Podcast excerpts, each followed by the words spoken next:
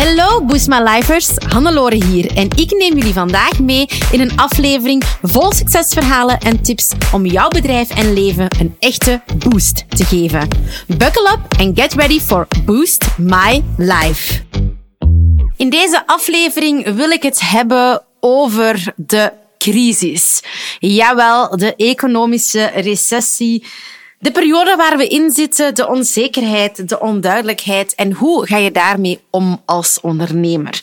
Ik geef je graag enkele tips, omdat ik zelf natuurlijk ook een communicatiewetenschapper ben en van daaruit beter begrijp wat er vandaag aan de hand is. En ik wil jou een aantal tips geven om die realiteit onder controle te nemen. Want let's face it, we kunnen die realiteit niet veranderen, ook ik niet. De feiten zijn de feiten. Als de energieprijzen omhoog gaan, dan is dat zo. Als er een oorlog is, dan is dat zo. Als er een pandemie komt, dan is dat zo. Niemand kan de realiteit veranderen, maar je kan één, wel de controle houden over die realiteit en over hoe dat je daarmee omgaat. En twee, je kan ook wel jouw eigen realiteit maken. En in deze podcastaflevering wil ik jou echt de tools in handen geven om dat te doen. Ik ga met jou twee grote zaken delen, twee grote zaken die heel belangrijk zijn als je tijdens een crisis niet wilt meegaan in die gedachten van angst en onzekerheid. En die twee zaken waar ik het over wil hebben is één, bewustzijn en twee, het hebben van een toolkit en kennis. Nu, laat ons starten bij die eerste, bewustzijn. Wel, wat gebeurt er nu eigenlijk tijdens een crisis. Tijdens een crisis worden er in de media verschillende boodschappen de wereld ingestuurd die vaak helemaal niet zo objectief zijn. Eigenlijk zijn de nieuwsmedia vandaag niet meer 100% objectief en doen zij aan storytelling. Ze gaan bepaalde aspecten van een verhaal meer naar voren brengen. Ze gaan een bepaald jargon gebruiken, een bepaalde manier om over berichten um, te communiceren. Dat noemen we ook wel framing.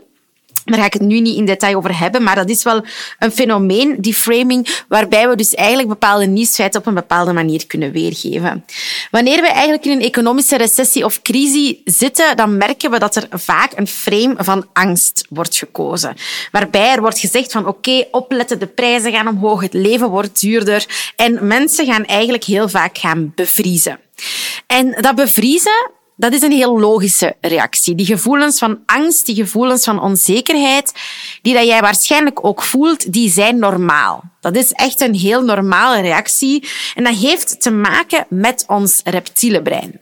En het reptiele brein, je hebt daar wellicht al wel over gehoord, dat is een heel klein stukje in ons brein, ehm, maar dat is het oudste stukje in ons brein. Dat is het stukje van ons brein dat eigenlijk al sinds onze evolutie, sinds dat eigenlijk de eerste mensen er ooit waren, vrij onveranderd gebleven is. Als we dat evolutionair gaan bekijken, dan merk je eigenlijk op dat dat een stuk brein is dat stabiel gebleven is.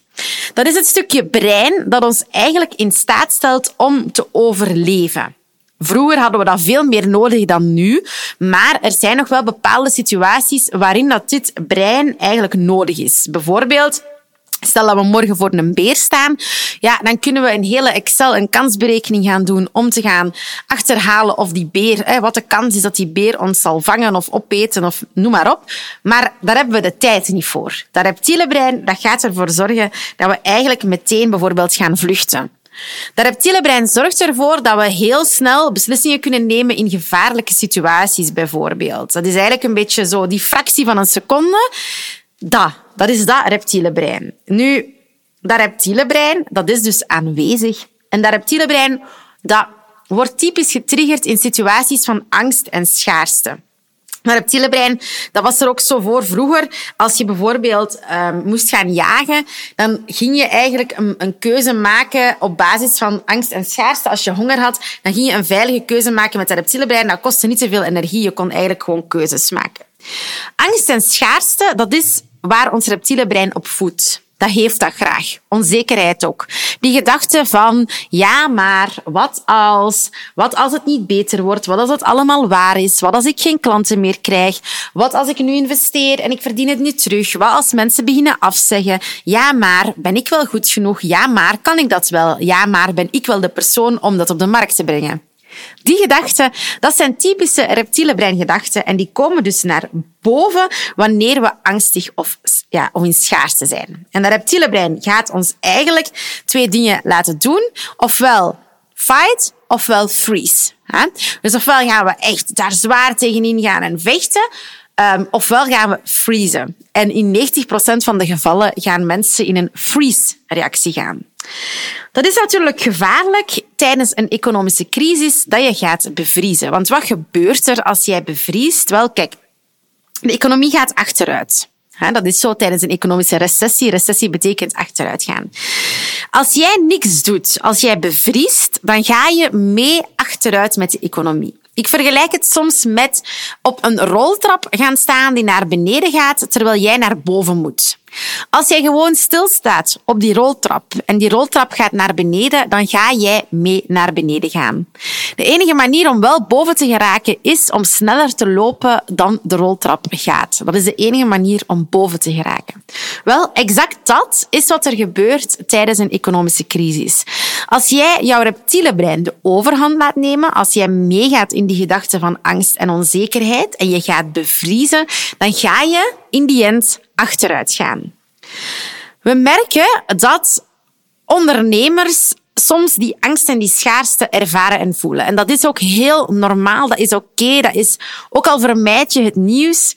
Je kan niet ontsnappen aan die berichtgeving. Er zijn mensen in jouw omgeving die jou misschien naar beneden kunnen trekken. Je wordt ermee geconfronteerd wanneer klanten het erover hebben. En we merken dat dit een negatief effect heeft op ondernemers. Hè. Ondernemers gaan hierdoor eigenlijk gaan twijfelen aan hun capaciteiten om te ondernemen. Dat is één effect dat we zien. En een tweede effect is dat ze eigenlijk minder consistent gaan ondernemen. Hè. Dat ze minder uh, beslissingen durven nemen, minder risico's durven nemen. Ik verzin dat trouwens niet. Dit komt uit een onderzoek naar de effecten van angst bij COVID-19. Een onderzoek um, dat is uitgevoerd door een aantal Aziatische personen. Ik zal het ook in de uh, show notes vermelden. Dus angst veroorzaakt een bevriezing en een bevriezing veroorzaakt achteruitgang. Dat is eigenlijk wat ik hier zeg. Wat kan je daar dan aan doen? Want uiteindelijk, ja, die gevoelens van angst, die gevoelens van onzekerheid, die ervaar jij, die zijn er. Hè? Die krokodil, noem ik het soms, dat reptiele brein, dat is er. Hoe ga je om met die krokodilgedachten? Die gedachten van, ja, maar wat als? Of hoe ga je om met een omgeving dat krokodilgedachten heeft? Hè? Want het gaat niet alleen over jouw eigen krokodillen, het kan ook gaan over jouw omgeving. Wel, stap 1 is bewustzijn. Je bewustzijn van die gedachten kan jou al helpen. De gedachten mogen er zijn, maar erken ook heel bewust dat ze er zijn en van waar ze komen. Als jij jouw gedachten kan benoemen als gedachten van jouw reptiele brein, als gedachten om jou te doen stilstaan, om jou te doen bevriezen, dan ga je het ook makkelijker kunnen counteren. Want ons reptiele brein houdt niet van verandering. Ons reptiele brein wil het liefst zo stabiel mogelijk in een hoekje blijven, want dat is een veilige situatie. Ons reptiele brein houdt er niet van om tegen de stroom in te gaan. En als je dat voorbeeld van die roltrap herinnert, een, een roltrap die naar beneden gaat omhoog lopen, dat is tegen de stroom ingaan. Wees je ervan bewust dat die gedachten er zijn. Als je die gedachten kan benoemen, als je dat bijvoorbeeld kan neerschrijven van oké, kijk, die gedachten heb ik. Ik merk dat dat gedachten zijn van mijn reptiele brein. Dan kan je er ook meer gewapend mee omgaan. Een tweede belangrijke zaak in dat bewustzijn is ook je bewust worden van hoe jouw omgeving een krokodil voor jou kan zijn. Jouw omgeving kan soms bepaalde vooroordelen hebben, kan heel felle wat als ja maar gedachten hebben, kan heel sterk meegaan in die angst en die onzekerheid en dat is niet gemakkelijk. Ook daar is bewustzijn belangrijk. En wat je daar kan doen is ja, je kan die mensen natuurlijk niet verbannen uit je omgeving, maar vind jezelf een ander netwerk. Een netwerk waarin mensen wel geloven. Een netwerk waarin mensen wel tegen de stroom ingaan. Waarbij ze wel die roltrap oplopen. Want die roltrap dat naar beneden gaat oplopen met een clubje van mensen dat allemaal tegelijk die roltrap oplopen, is veel gemakkelijker dan dat je dat alleen moet doen. Ik raad je dan ook aan, ga op zoek naar een netwerk. Een netwerk dat jou omhoog trekt, een netwerk waarbij jij met deze gedachten terecht kan. Dat was deeltje 1. Hè? Deeltje 1, bewustzijn. Hoe ga je om met die gedachten en gevoelens van angst en onzekerheid? Daarnaast is het belangrijk om ook tools en kennis te hebben. Want als jij gewapend die roltrap omhoog loopt met een goede conditie, dan ga je veel gemakkelijker boven geraken. En die tools en kennis wil ik jou kort meegeven. Tools en kennis, dat werkt. Een onderzoek van McKinsey uit 2021 heeft aangetoond dat in een crisis toch nog 28% van de bedrijven kunnen groeien. Dat is 1 op 3. Je denkt nu misschien, dat is niet veel. Ha, uiteindelijk, jij moet gewoon zorgen dat jij bij één van die drie bedrijven bent. Dat jij die één op drie bent. Wat doen nu die bedrijven dat in één op de drie gevallen blijven groeien? Wel, die gaan vaak blijven investeren in marketing. Die hebben zich ingezet op het digitale en online zichtbaarheid. Die doen aan productinnovatie. Die veranderen hun salesmodel en die gaan slimme partnerships aan. En um, het is ook bewezen tijdens COVID-19 in datzelfde onderzoek dat bedrijven die dit hebben gedaan consistent zijn blijven groeien. Nu, denk bijvoorbeeld eens aan de COVID-pandemie en aan bijvoorbeeld restaurants in jouw buurt. Bepaalde restaurants die gaan meteen tijdens de eerste lockdownperiode geïnnoveerd hebben. Ze gaan hun productaanbod aangepast hebben. Ze gaan takeaway lanceren. Ze veranderen hun salesmodel. Ze gaan aan marketing doen, want ze gaan flyeren, communiceren dat ze een takeaway aanbod hebben. Ze zetten veel meer in op hun social media en online zichtbaarheid. En zij zijn sterk gegroeid. Er zijn restaurants die dat niet hebben gedaan. Die zijn blijven stilstaan. En tijdens Wave 2 of Wave 3 hebben ze dan geprobeerd om nog een aanbod te lanceren, maar te vergeefs, want die plek was al ingenomen door bedrijven dat dat wel hebben gedaan. Daarom is het zo belangrijk om vooruit te blijven kijken en te durven investeren. Die investeringen maken, dat is zo belangrijk. Tijdens een crisis is het belangrijk om actie te ondernemen, maar wel de juiste actie. Het is niet de bedoeling dat jij in het wilde weg begint rond te schieten en geld begint uit te geven aan advertenties. Nee, je moet vooral slimme zetten maken. En die slimme zetten vat ik eigenlijk samen in vier grote punten en ik neem je daarin mee. De eerste is controle over je cijfers. En mensen die mij kennen weet dat ik, weten dat ik dit zo belangrijk vind. Ik heb al heel veel mensen gecoacht en ik merk dat nog te veel ondernemers hun financieel management bij hun boekhouder leggen. Ze bellen hun boekhouder wanneer er een investering moet gemaakt worden. Ze wachten op hun boekhouder om hen te vertellen hoeveel btw en belasting er betaald moet worden.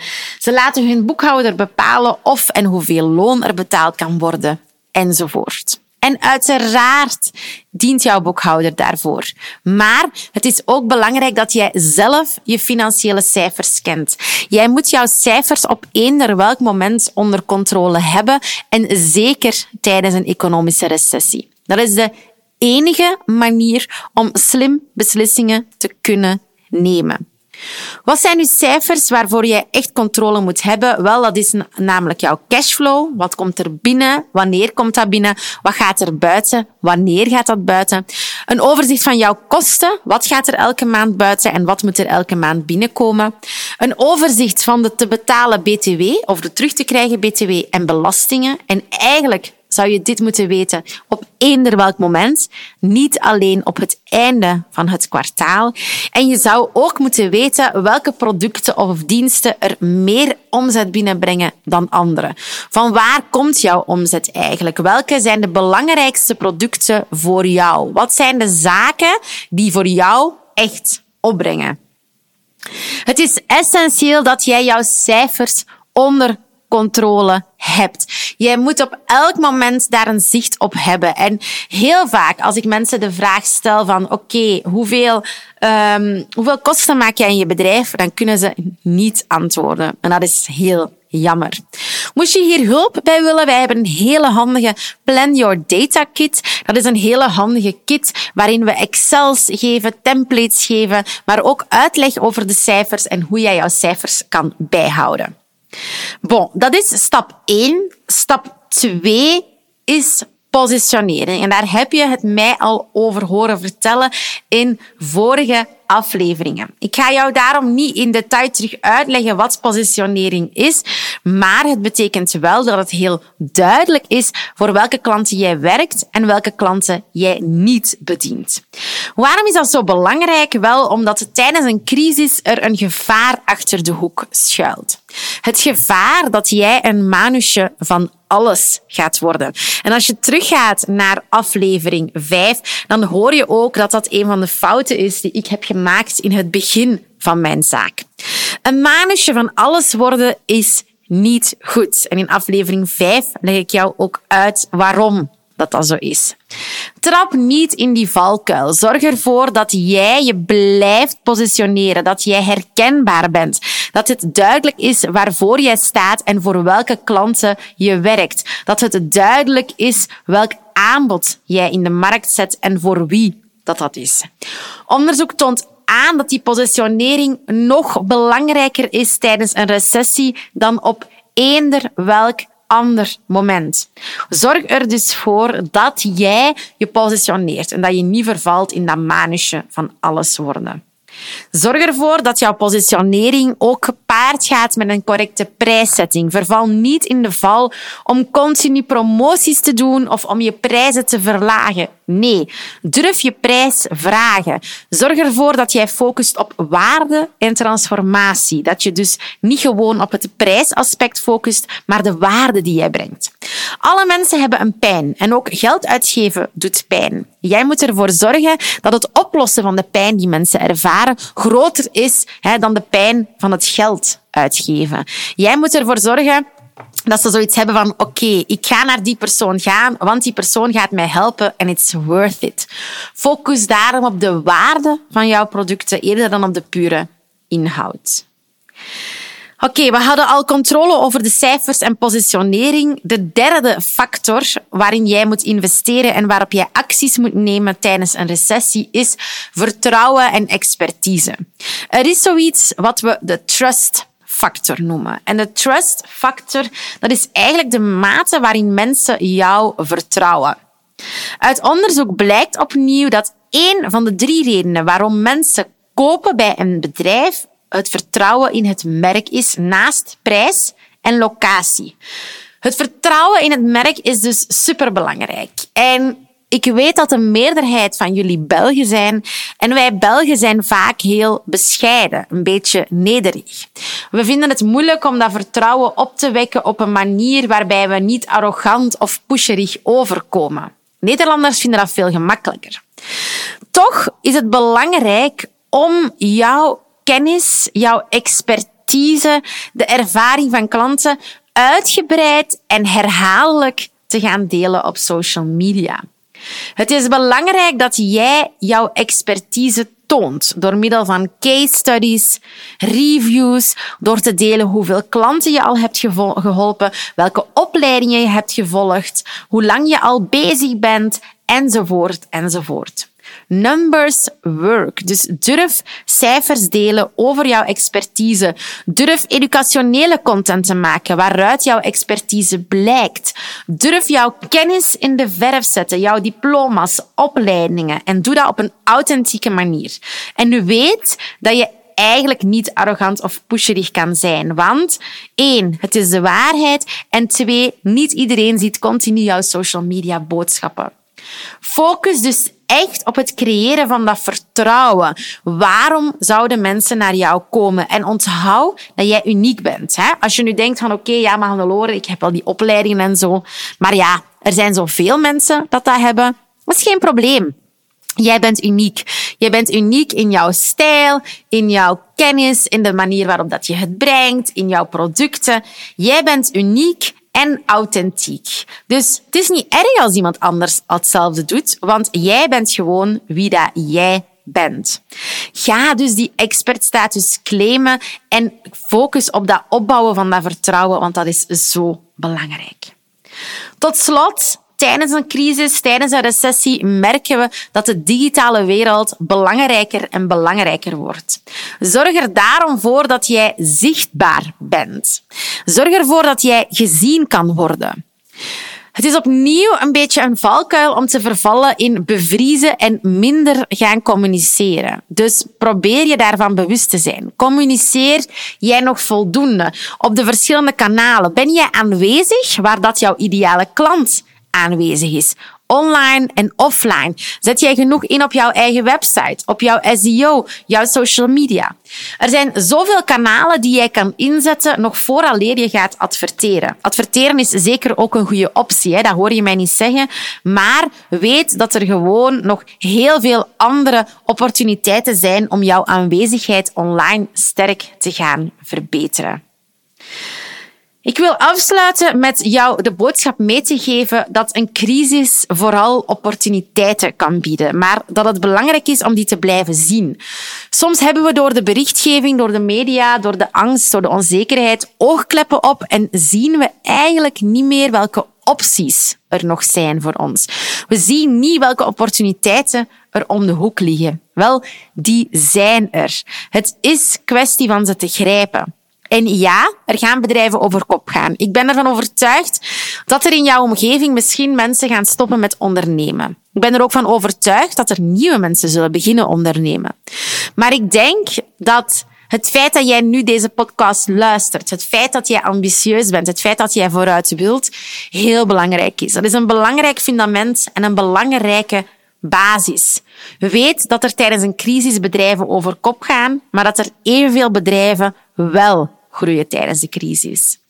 Denk er gewoon aan dat je niet mag blijven stilstaan. Denk aan die roltrap en zorg ervoor dat jij die roltrap omhoog loopt. Ren zelfs. Zorg ervoor dat je groeit. Blijf investeren. Maak slimme beslissingen vanuit een controle over jouw cijfers, maar blijf wel investeren in jouw groei. Want dat is ook de enige manier om vooruit te gaan.